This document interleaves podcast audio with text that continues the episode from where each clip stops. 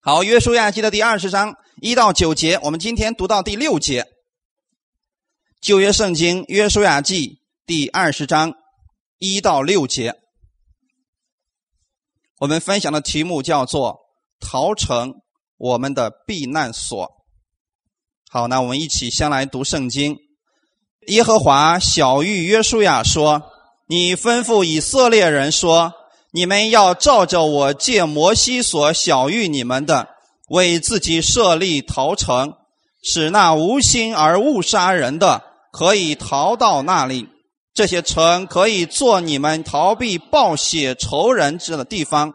那杀人的要逃到这些城中的一座城，站在城门口，将他的事情说给城内的长老们听，他们就把他收进城里。给他地方，使他住在他们中间。若是报血仇的追了他来，长老不可将他交在报血仇的手里，因为他是素无仇恨、无心杀了人的。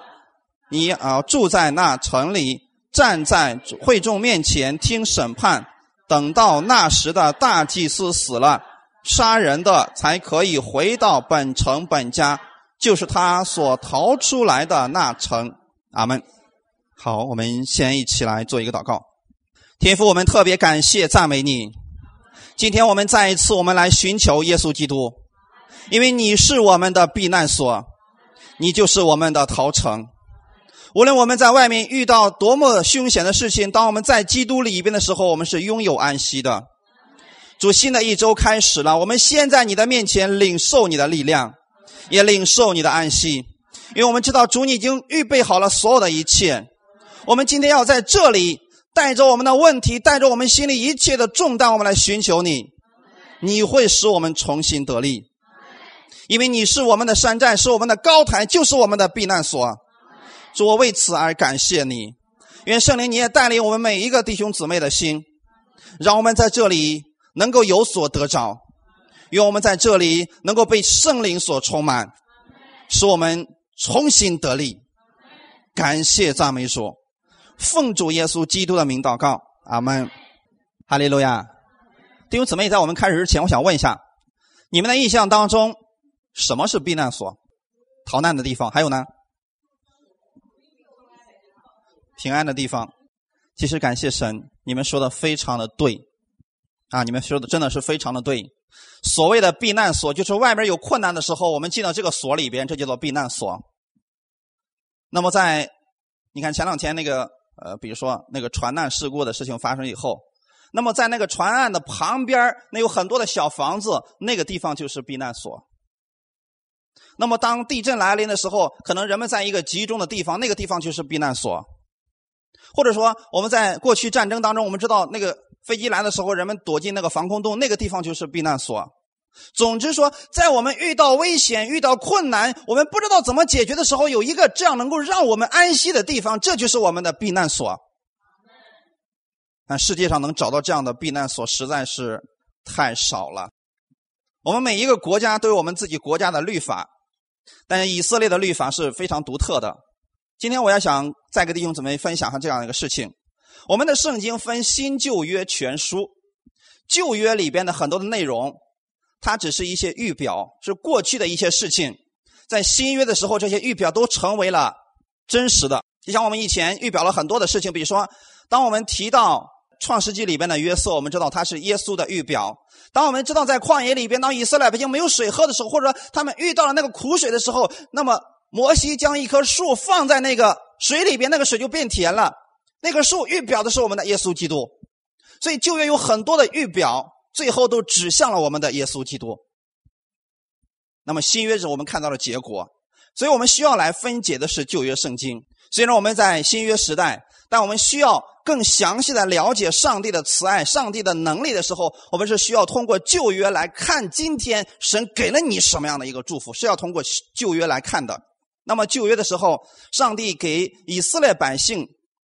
有这样一个律法，这个律法是神亲自对摩西讲的，也是亲自对约书亚讲的，说你们要照照着我借摩西所晓谕你们的，为自己设立逃城，使那无心而误杀人的可以逃到那里去，就是逃避别人报仇、报血仇之人所躲避的一个城。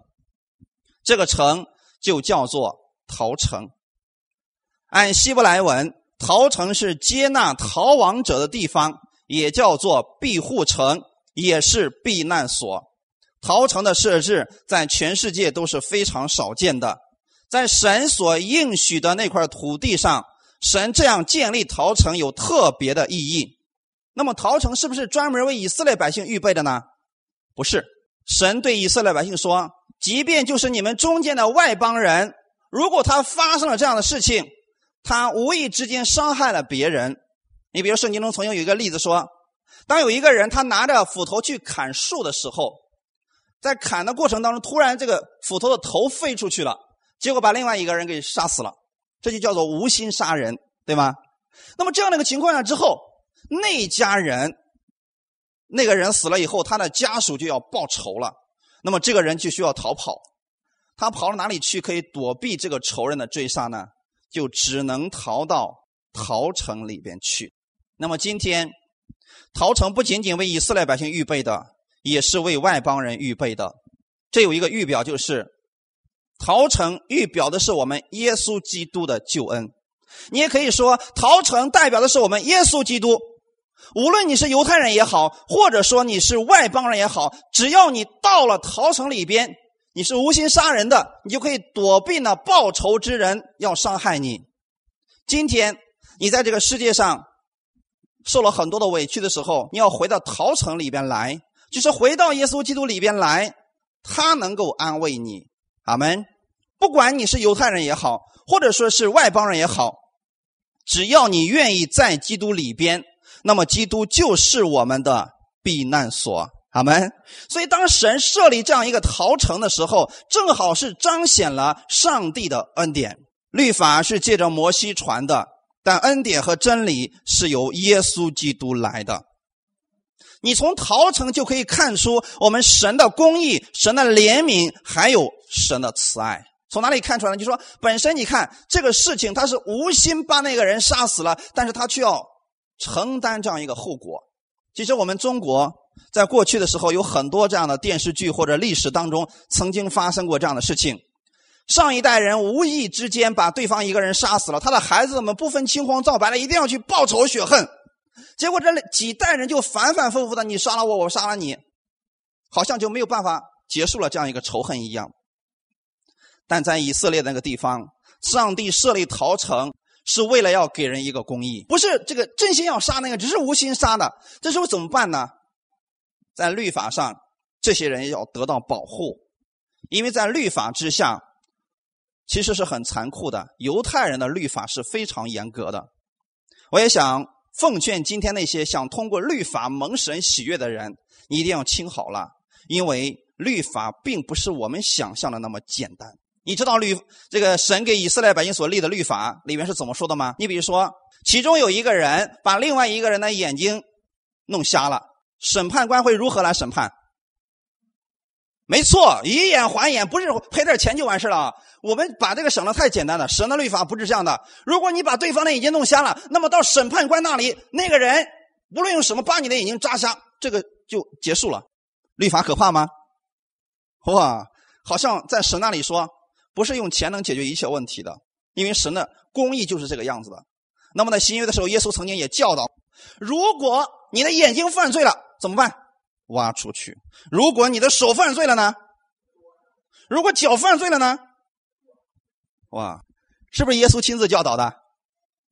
那如果这样的话呢？我惨了，可能到天国的时候，我们就剩什么了？就剩嘴了，就那个嘴，等天感谢神，感谢神啊，就剩嘴了，其他地方都被切完了。弟兄姊妹，这耶稣只是告诉我们，律法本来是这个样子的，就是你今天要触犯律法以后，你要得到的是律法的那个严惩，所以你无心杀人了，你也要承担这个后果的，你知道吗？在律法上确实以眼还眼，以牙还牙，以手还手，以脚还脚，以烙还烙。你要是拿东西烙别人一下，别人也烙你一下，结束了。所以在这个过程当中呢，那些无心杀人，就是无心犯罪的那些人，他们就说：“哦，主啊，那我们怎么办呢？我们是无心的，难道我们也要该死吗？”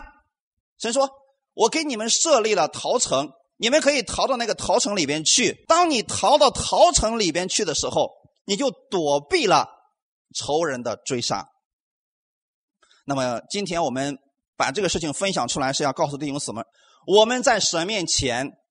其实，真正的信徒也好，或者是世人也好，没有几个人是真正故意去犯罪的。阿门。特别是基督徒，他不是故意去犯罪的，多数的情况下都是不知不觉上了魔鬼的当了。你比如说，看见丈夫就生气，看见孩子就生气，看见婆婆就生气，结果呢，生气之后不得了了，啪啦啪啦啪啦把这个家人骂了一顿，啊，第二天又很后悔。那就证明这个不是发自他本心的一个犯罪，对吗？他遇到了这个事情，是无心的做了这样事情，结果伤害了别人。那么在这种情况之下，神又该如何来处理这样的事情呢？神说：“你现在需要的是来到耶稣基督里边来解决这个问题。”阿门。所以，如果我们不解决的话，我们没有接受耶稣的话，我们所有的人都要接受刑罚的。阿门。有人说这个不对呀，你看你们信耶稣的总是宣传说我们是罪人，我不觉得我是罪人呐，我也没有违背我们的国家律法呀。没错，就算你今天是个良好的公民，你没有违背国家的律法，但是不是因为你犯罪你成为罪人，是因为亚当犯罪你成为罪人。你说哇，好不公平啊，是不是挺不公平的？我一出生我就成为了罪人，因为亚当犯罪了，我就变成罪人了。我们觉得不公平。但是神也说了，是这个看起来似乎是不公平，但是我为你预备了一个逃城，就是耶稣基督。我把我的儿子赐给你们，让他为你的罪死在了十字架上。你只要愿意接受耶稣，你就被称义了，你就得着永生了。对我们来讲，好像也不公平哦。所以神那个时候说：“我从此以后，我不看你的行为。”我不看你的今天的努力，我就是要因着耶稣基督的缘故，我要白白的赐福给你了。你可以借着我的耶稣基督，可以得着公义、圣洁，还有你生活当中一切的祝福。所以这就是我们神的不公平了。所以今天你知道吗？你所得着的乃是白白的上帝的恩典。阿门。看起来似乎也不公平，因为借着耶稣，你可以得着所有一切上帝的祝福。阿门，感谢主啊！那么今天我们也看到了，耶稣是我们的逃城，他是我们的避难所。那么我们再回到刚才我们读的经文当中说，有一个无心的人，他杀了误杀了人，他就可以逃到那个逃城里边去，去躲避那报血仇的人。这就是逃城的作用。今天我们也知道说。当我们接受耶稣的时候，就等于说你进入到了逃城里边，阿门。所以神的律法不能够再来审判你了，能理解这个意思吗？感谢主啊啊！因为我们下回我们要这个事情，我们要分两次来讲完。这次你们先听到，下次我会给弟兄姊妹讲。其实不管你是故意杀人也好，无心杀人也好，总是要受到惩罚的。只是那个无心杀人的人，当他进入到了逃城里边以后，不是他承担这个后果，是那个大祭司要承担后果。而今天我们知道，耶稣基督就是我们的大祭司，他为我们的罪付上了代价，他为我们的罪死了，所以他成为了我们的赎罪祭。所有的审判都落在了耶稣的身上。当耶稣在十字架上的时候，结束了上帝的审判。我们今天。得以自由了，所以这是跟逃城有极大的关系的。所以我想通过旧约这样的一个逃城呢，给你们来分享生命当中、生活当中我们如何来依靠我们的神。逃城的作用就是庇护城，可以逃到那里，让这个人不至于死。究竟是什么样的人需要神的庇护呢？你看第一节到第三节，就刚才说了，无心。而误杀人的人，他可以躲到那个逃城里边去，对不对？然后第六节也说了，他要住在那城里边，站在会众面前听审判，等到那时的大祭司死了，杀人的才可以回到本城本家，就是他所逃出来的那城。但是民数记的三十五章又说了，民数记三十五章二十六到二十八节说：“但误杀人的，无论什么时候，若逃出了逃城的境外，报血仇的在逃城之外遇见他，将他杀了，报血仇的就没有流血之罪啊。”这个你看有什么样一个区别呢？我今天跟弟兄姊妹讲一个事情啊，跟我们的生活息息相关的。我们可能很多人给别人传福音的时候，呃，说。你跟我一块信耶稣吧，唯有耶稣是我们的避难所，唯有耶稣能洗净我们所有的罪。结果那个信佛的、信伊斯兰教的、信道教的、信其他教的说：“哎呀，不用这个样子啊！你信你的耶稣，我信我的佛。我们呢，只不过是通过不同的路，我们走向天国。到时候天国见啊！我承认我是个罪人，但是呢，你用你的方法，我用我的方法，我们各走各的，互不干扰。”这样和平相处多好啊！那么这个话的意思是什么呢？就相当于说，今天我们所有的世人是不是都成为罪人了？因为亚当犯罪了，所以我们世人都成为了罪人。罗马书第三章二十三节怎么说的？因为世人都犯了罪，亏缺了神的荣耀。阿门。是包括所有的人，所有的人都亏缺了上帝的荣耀。也就是说，今天我们所有的世人都犯罪了。我们在神的面前，我们是该死的一群人，我们是应该被神追杀，最后被神灭掉的一群人。但是神这时候给我们设立了一个逃城，阿门，使你可以进入到逃城当中，成为你的庇护所，成为你的避难所。但是这个时候呢，人们说了：“哎呀，不用进避难所，不用进逃城，我用我的方法就行。我呢，我能够保证我的那个仇家不找到我。”所以呢，我不用进那逃城，在那里边实在太受约束了，就像今天一样，说：“哎呀，信耶稣实在太麻烦了，每一周都得去聚会，没事还得向神祷告。哎，这个太复杂了，我不要信了，我我我实在信不了那个，因为逃城里边是进去之后就不能再出来了，你知道吗？出来如果再遇到那个杀报血仇的杀了，那就白杀了。所以呢，在没有进去之前，一些人就说了：我不要进去了，我不要信耶稣了，你信你的，我用我的方法好了。那么除了耶稣之外，其他的方法管用不管用呢？不管用。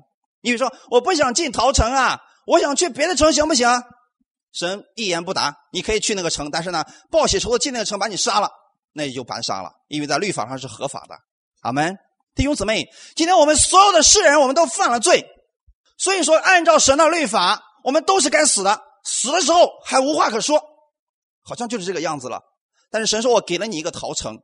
那是唯一的一个逃城，是你的避难所。你进去之后，你就可以躲避这个律法对你的制裁了。你记得是无心的人啊，无心的啊。那个故意杀人的呢？故意杀人的是不行的，是不能进到逃城里边去的。进到逃城里边去之后，那蟑螂要把他交出来，还要杀死的。所以这个是无心的，就是说今天我们世人都犯了罪，你可能确实没犯什么罪，是因为亚当犯罪了，所以神说你这是无心的。你是因为遗传下来的，所以我要把你这个罪清理干净。你进入到逃城里边，你就要相信我的儿子耶稣基督是你的避难所。你进入之后，我就不再追讨你这个罪了。阿门。我们既然过去我们都在罪恶之下，那么罪人的遭遇和结局就已经摆在我们面前了。神要审判罪人，要定罪人的罪，罪的公价就是死。所以，唯有我们进入到逃城里边的时候，你才能躲过上帝这律法的审判。但是，神他的心意是什么呢？虽然世人都在罪恶之下了，但神的心意并不是让我们死，神的心意是让我们活。阿门。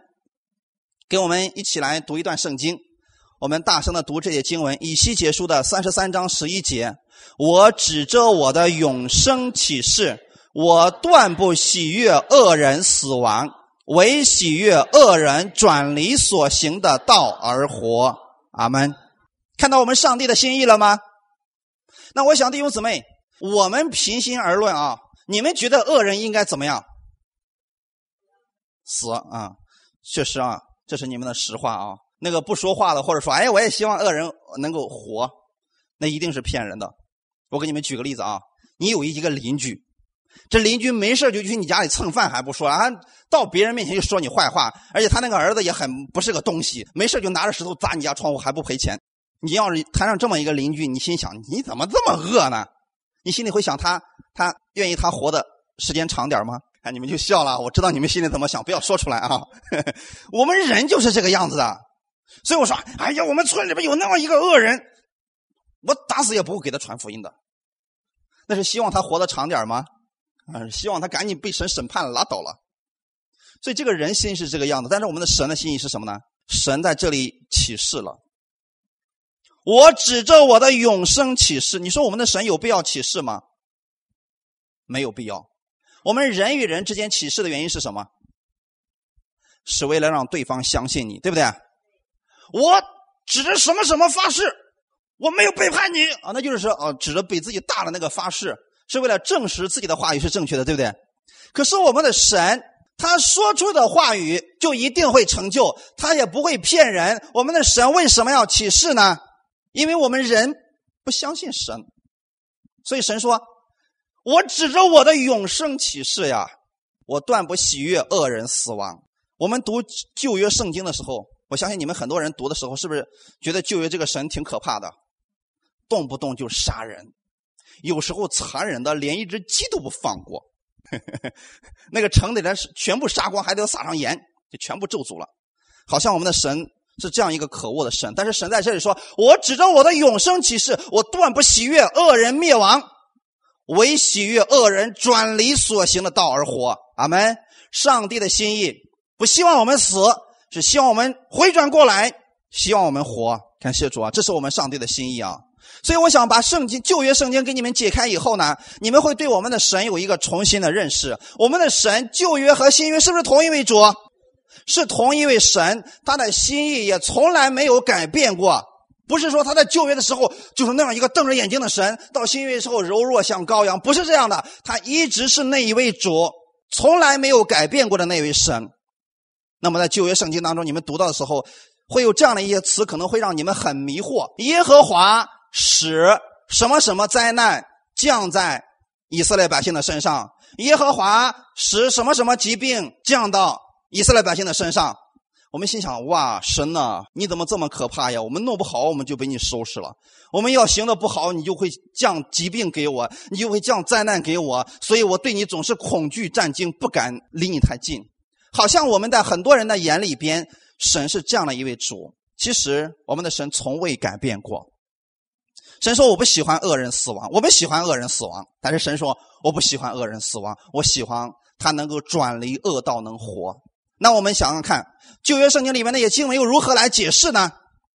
就是神确实说了，耶和华使什么什么灾祸临到以色列百姓的身上，确实神说了这样的事情，也有一些事情确实发生了。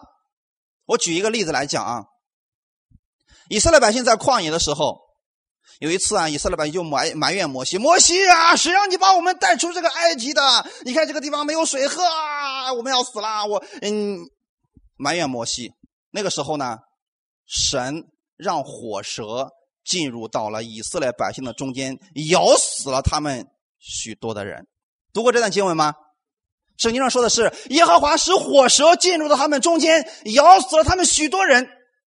后来的时候呢？神对摩西说：“你立一个杆子，把一个铜蛇挂在上面，只要一看着铜蛇的，就必得医治，必得存活。”是不是读过这段经文？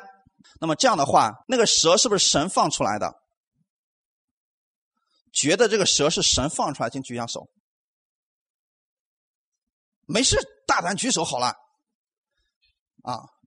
哎，有好几位都觉得是，确实是神放出来的。好，我给你们举一个例子啊。我们先不讨论这个蛇是不是神放出来的，我想通过几个例子给你们证实一下，看这个是不是蛇放出来啊？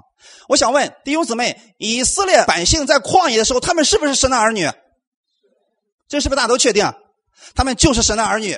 作为神的儿女来讲，我们今天换位思考一下：当你的孩子极其悖逆的时候，然后骂了一句，假如你有这个能力。就能招蛇，你孩子不听话，你说蛇过去咬死他，会不会？呃，觉得会的，请举下手，我看看有没有有没有这么狠的。啊，你们全都理解了啊！我要给你们表示的是什么呢？我们在地上的时候，我们面对我们不听话的孩子，我们都舍不得放蛇去咬他。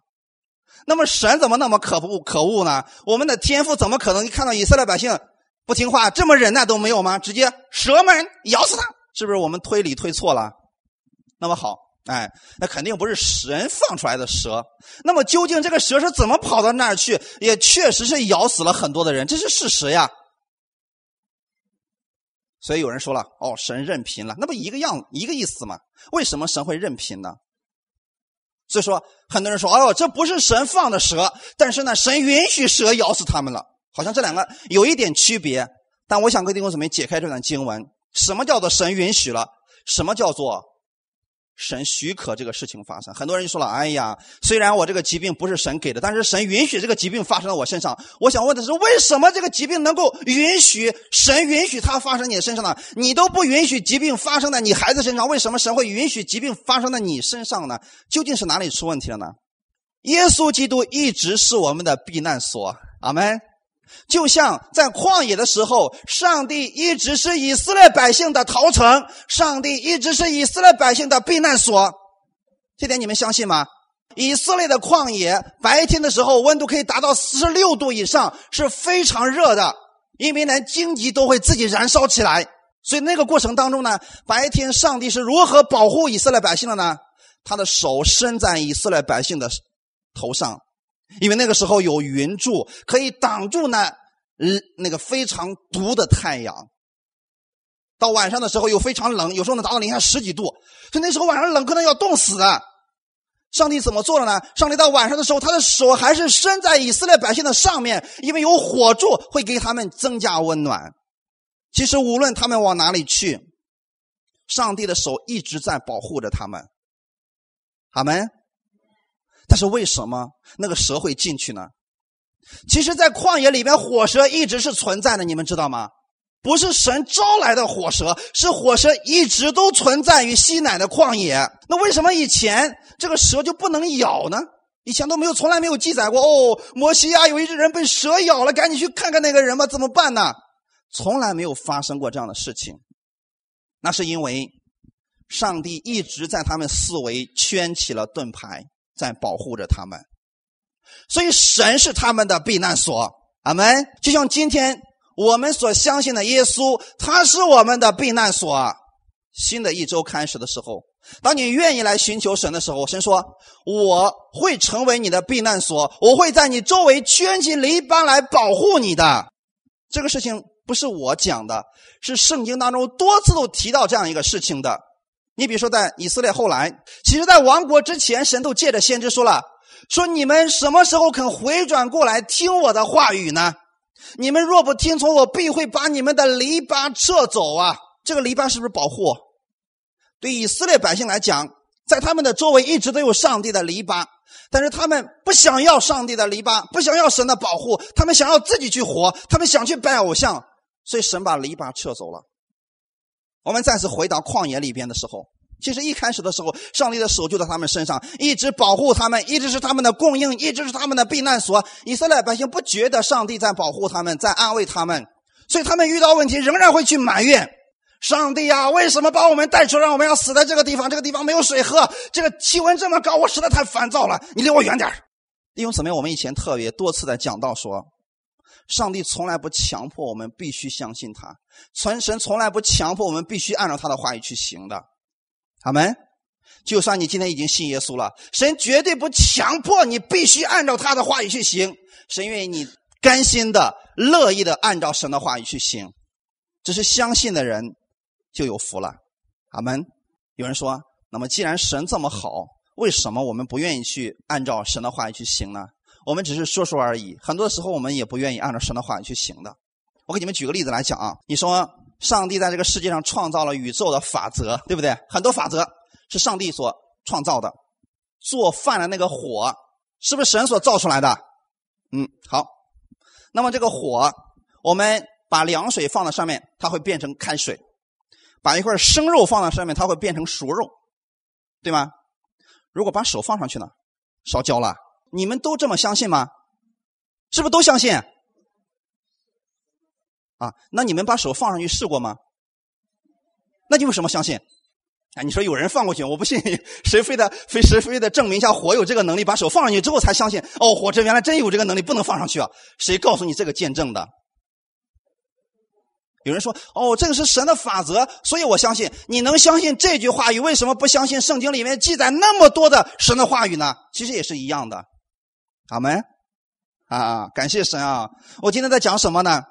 我想告诉你们的是，圣经当中有很多神不让我们做的，其实是对我们有益的；有很多神让我们做的，其实也是对我们有益的。比如说新约里面神说：“你们要彼此相爱”，是不是对我们有益的？你给别人爱，别人也给你更多的爱，这多好啊！还有说：“你们要彼此饶恕，因为彼此饶恕的情况下，我们先得到释放，对吗？”圣经当中，神是这样，我们愿意去，但是不是所有的人都愿意去饶恕，不是所有的人愿意都去真的彼此相爱的，甚至去彼此相恨的很多。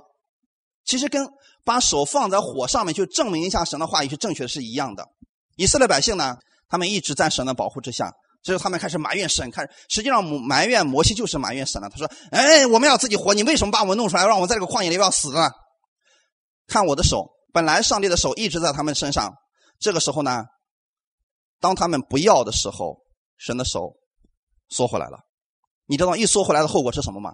那些火蛇嗖嗖嗖就进去了，开始咬死他们了。所以这才是基督徒为什么失去保护、被攻击的一个原因。当我们不停的去埋怨的时候，神实际上你是不觉得上帝在保护你，所以你不停的埋怨，就就好像说神你跑哪去了？你为什么不保护我？神只能说好吧，这是在旧约弟兄姊妹。就是这个样子的，可怕不可怕？所以真的很可怕。他们一埋怨的时候，神的手收起来之后，这时候火蛇去把他们咬死了很多人。但是神的意思不是让恶人死亡，他是喜欢恶人转离所行的道而活。所以给他们一个救恩，说你们一望这杆子上的铜蛇，你们就必然活了。当很多人看了这个蛇以后，看了这个铜蛇以后，他们身上的毒被清理掉了。阿门。所以弟兄姊妹，当我们来到教会的时候，无论你现在心里有多少毒，有多少苦毒，有多少埋怨，有多少重担，当你仰望耶稣基督，他是你的避难所的时候，你这个毒要被清理掉的。哈利路亚！这个地方是陶城，所以你们要经常来陶城，不是强迫性的啊。不是说，哎呀，又到星期天了，就相当于说，主，你为什么要非得让我去陶城呢？神说，你可以不去啊，在外边死了别怪我。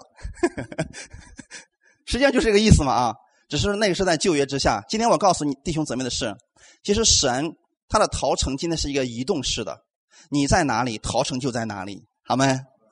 只是你每一件事情上，我愿意你们都来依靠耶稣基督，千万不要再靠你自己了。靠你自己的时候，你就是那个意思，就是神别管我，让我自己先来。这样的话，我们很容易就被攻击了。当我们靠自己的时候，我们自己是没有办法胜过魔鬼的。神不愿意我们死亡，神愿意我们回转过来来依靠他，我们就得以存活了。阿门。因此，弟兄姊妹，耶稣基督他是我们的避难所，就是我们的逃城。我们应该来依靠，在凡事上依靠我们的这位主的。感谢主啊！那么，神为什么设立逃城呢？是对他子民的一个恩赐，你只要相信，你就能得着这样一个恩典了。哈利路亚！因为那个时候呢，以色列百姓他们刚刚定居下来，之前都在旷野里边飘来飘去，飘来飘去，现在终于进入到迦南地了，有基业已经有了。但这个时候呢，他们不知道如何去生活，所以神给了他们生活的法则。其实我们的神真的对你们是照顾非常体贴入微的啊！神仙给了十条诫命，然后呢，等到具体的生活的时候，神又给了生活的法则。所以，当你的生活当中遇到问题的时候，你一定会在圣经上找到答案的。阿门啊！过去的时候呢，神亲自告诉以色列百姓说：“我就像老鹰背小鹰一样，把你们背在肩膀上，把你们背出了埃及。”那现在你们定居下来以后，我要给你们一些生活的法则。设立逃城，是因为有一些意外的事情总是会发生，而这样的人如果被杀死了，就是不公平的。所以神要为这些人设立逃城，为的是救这些无辜的生命。给他们一次存活的机会。阿门，弟兄姊妹，如果上帝没有让自己的独生爱子耶稣来到这个世界上的话，我们不可能有第二次的生命。但是神把儿子赐下来了，就使我们有一次机会可以得着他的永生，而且就这一次机会，阿门。全球人们就这么一次机会，你借着相信神所差来的，你可以得着他白白的永生，阿门。感谢神啊！所以圣经当中也告诉我们说了，那么在逃城里边已经进去的人，你就别出来了。如果你出来了，再遇到仇家，还是要被杀死的。当然，这个是在旧约啊，新约之下，当我们进入到耶稣基督里边的人，我们还能不能出来？不能出来了，因为今天我们不是活在那个时代当中，在旧约之下，在城门口有这样的一个事情的发生。我们来读一下圣经第四节：那杀人的要逃到这些城中的一座城，站在城门口。将他的事情说给城内的长老们听，他们就把他收进城里，给他地方，使他住在他们中间。若是报血仇的追了他来，长老不可将他交在报血仇的人手里，因为他是素无仇恨、无心杀了人的。他要住在那里，站在会众面前听审判，只等到那时的。大祭司死了，好，我想在这里给弟兄姊妹讲一个事情。过去的时候，耶稣亲自对我们讲说：“你们要进窄门，因为那引向灭亡的路，那个门是宽的，那个路是大的，进去的人也多。”在你们的印象当中，窄门指的是什么？窄门就是耶稣基督。你们回答正确了。那么宽门指的是什么呢？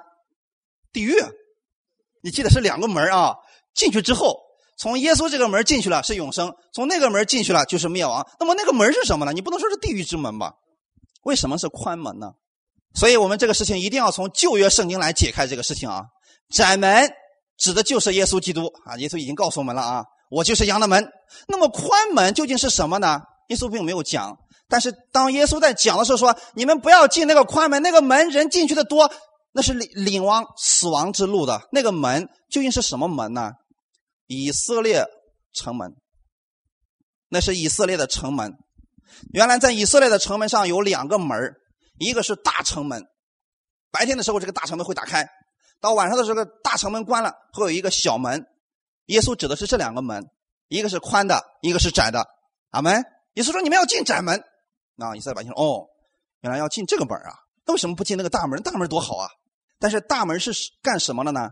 在城门之下有谁在那里？看第四节，刚才我们读的，城门之内有谁在那坐着呢？长老们，长老们坐那干什么？哎，做审判的。你们回答对了啊！所以在以色列的宽门那个城门之下，有长老们在那儿坐着做审判的工作。也就是说，今天你如果你想走那个大门的话。你就走到了审判之下，你就走到了律法之下。那个律法是要定你的死的，阿门。有人说你这个好像理由有点牵强了。我们再想一个事情：旧约的时候，曾经罗德升官以后，其实就是亚伯拉罕把罗德一家人，还有那些那个过去四王五王那些东西抢回来之后呢，罗德就被提升了，他就坐在了城门之下。其实那是有身份的人才能坐在城门之下了。坐在城门之下就是做审判的工作。你对，你错啊，你应该受到什么样的惩罚？这都是在城门之下进行审判的。我给你们举一个例子来讲啊，你们知道路德吗？啊，《路德记》的里边的路德，波阿斯在最后的时候，他想娶路德，但是必须有见证人，对不对？所以他就想，那还有一个比你比我更亲的亲属要娶你，如果他不同意了，我才能娶你，对不对？在哪里做见证的？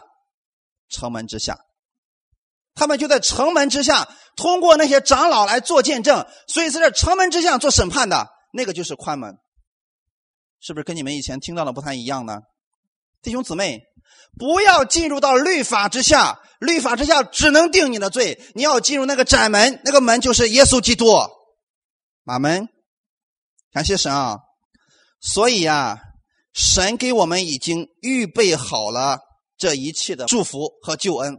那个陶城是神为我们所预备的，只要你进入到陶城里边，你就得着生命了。但是你在进陶城之前，首先要过的地方就是把你的事情告诉给长老们。长老们一听，哦，对啊，你确实是无心的，那么你就进去吧，是不是？通过律法进入到了恩典当中，阿门。现在进入陶城，就是进入到了恩典当中去了。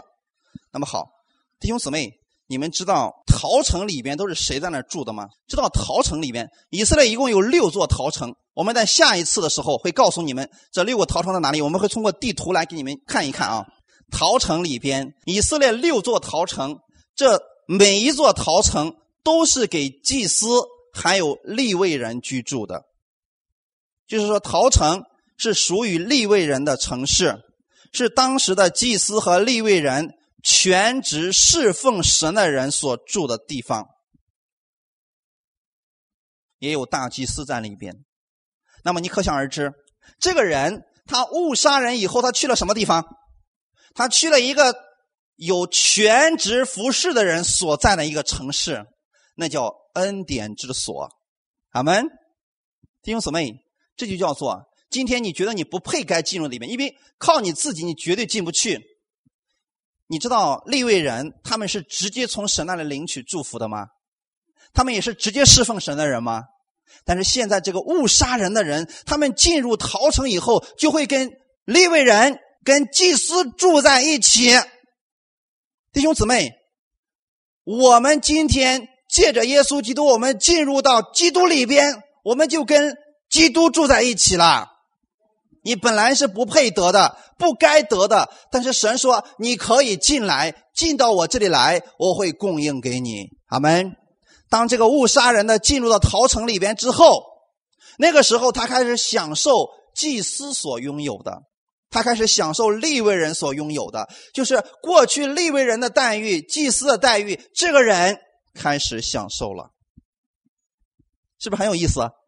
你们知道过去的时候利未人在干什么吗？他们每一天在陶城里边，就是做各种各样的诗歌啊。你们知道诗篇里面很多诗歌，对不对？那都是那些服侍的人员做出来的诗歌，就是他们的日常生活就是敬拜神，就是赞美神，做诗歌。他们过的生活是非常喜乐的。但是这个人现在因祸得福了，他也进入到了陶城里边。天天跟这些祭司们，天天跟这些利未人们待在一起，享受他们的喜乐。好们，是不是很奇妙的弟兄姊妹？所以当时的祭司呢，他们穿的是非常漂亮的衣服，最好的衣服叫做细麻布衣服。你知道细麻布到今天为止也是十分高档的衣服吗？就是我们所说的纯棉。其实纯棉不是细麻布，细麻布是纯棉当中最好的衣服。这是当时利未人还有祭司们所穿的衣服。为什么神要让他们穿这样的衣服呢？因为细麻布的衣服有个特点，在夏天的时候，你穿着细麻布的衣服是感觉凉爽的，不会出汗。上帝希望服侍他的人不要靠自己的努力，不要流自己的汗，是让你完全享受上帝的恩典。那么在冬天的时候，穿着细麻布衣服的这个祭司。他们这个细麻又能给他们带来温暖。神希望的是让你记得，永远你在享受上帝给你的供应。当这个误杀人的人，他进入到逃城以后，他开始享受祭司这样的待遇了。哇，是不是很奇妙，弟兄姊妹？所以让这个杀人凶手进入啊，不是杀人凶手，就是别人以为的杀人凶手。这个人本来是不配的，不该得的。他进入到了祭司的家族当中，享受祭司的这样的祝福。他也穿祭司的衣服，他也住祭司所住的房子。感谢主，这就是你，这就是你现在的情况，就是现在真实你的情况。弟兄姊妹，他们在陶城里边会受祭司的影响，他们的陶城里面会用祭司的想法去看这个世界，他们也会学习如何来认识这位。伟大奇妙的救主，所以今天当你们来到教会的时候，你们会听这样一个全职服侍人在给你们讲上帝的奇妙。他会告诉你说，无论在这个世人他们如何看扁你，他们如何误解你，当你来到这里的时候，你会享受天赋给你供应最好的。当你出去的时候，你会得到上帝的自由和释放，因为神会使你的供应，他是你的盾牌，他是你的避难所，他是你的庇护所，没有什么可惧怕的。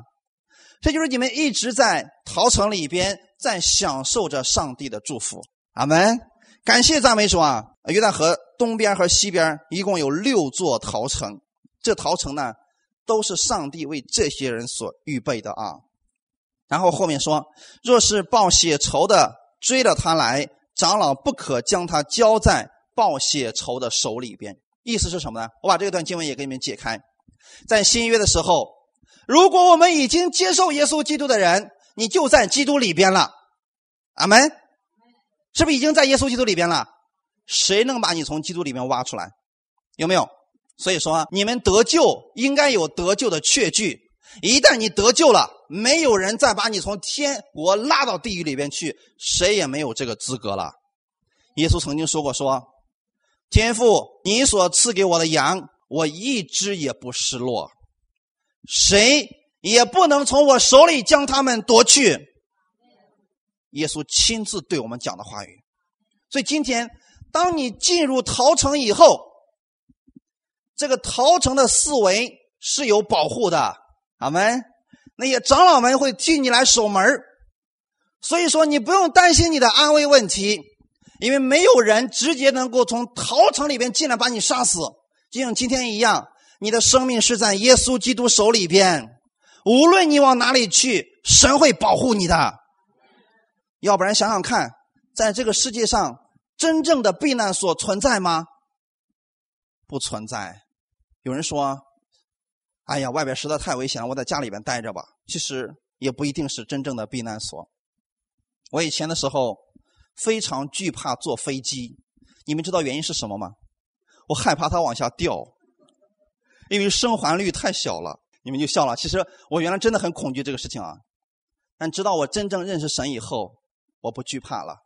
我知道说，虽然我飞起来的时候，但是神与我同在呢。所以我那时候就说了，打死也不坐飞机，火车还是比较安全的嘛。结果呢，我们国家飞速发展，火车的速度越来越快，也出事儿了。后来我就说了，这火车也不安全。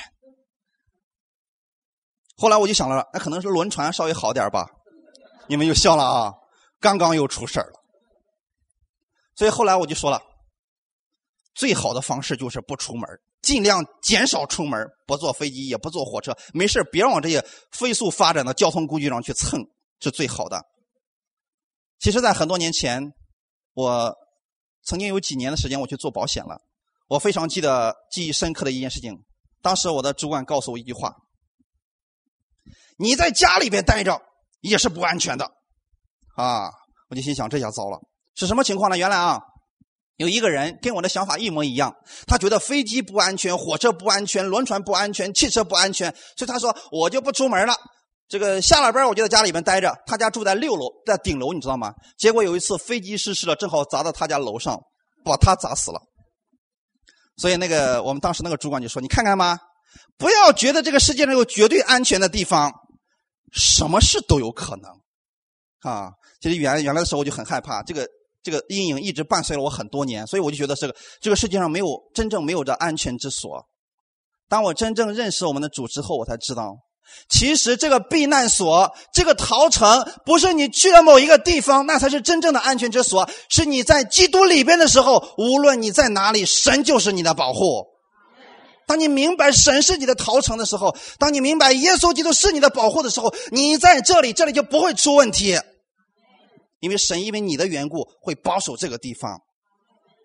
感谢主啊，真的是这样的啊！所以今天当你们认识耶稣的人，你们知道耶稣基督是我随时的帮助和保护，无论我往哪里去，他必与我同在，因为这是神给我的承诺。阿门。那么你身边的人如果今天还为这个事情很害怕、很慌张的时候，你说来相信耶稣基督吧，你进入他的逃城里边，你就没有这些担心了。因为带着你的担心，带着你的忧虑来找耶稣吧，他是你的安息。哈利路亚！耶稣基督是我们的避难所，他是我们的逃城，所以不要在这个世界上找逃城，找不着的。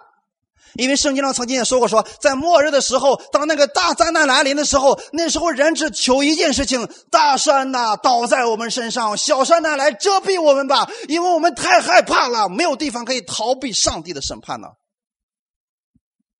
你们今天是有福的，因为你们不用担心上帝来审判你们，因为你们已经在耶稣基督里边了，你们已经在逃城里边了，并且你们在逃城里边还是自由的。刚才我们读的是旧约圣经，因为你们现在不在旧约之下，你们在新约之下。旧约之下有个特点，就是大祭司没死以前，你不能离开逃城。你要是敢私自逃出逃城之外，那个对手在外面就等着你呢，杀了你又白杀了。所以你必须等了，等到什么时候你能自由呢？等到大祭司死了。那么究竟大祭司跟我们的关系为什么会这样的？紧密呢？大祭司代表的是我们的耶稣基督，阿门。所以这个问题我们会在下一讲跟弟兄姊妹讲。弟兄姊妹，你这要知道，今天我们在逃城里边，我们是安全的，因为神与你同在，所以神会保护你前面的路程，阿门。所以圣经上说的是什么呢？他会保护你，不让你的脚碰在石头上，免得你受伤。就是当你不知道前面的路程如何的时候，神会为你开通前面的道路。阿门。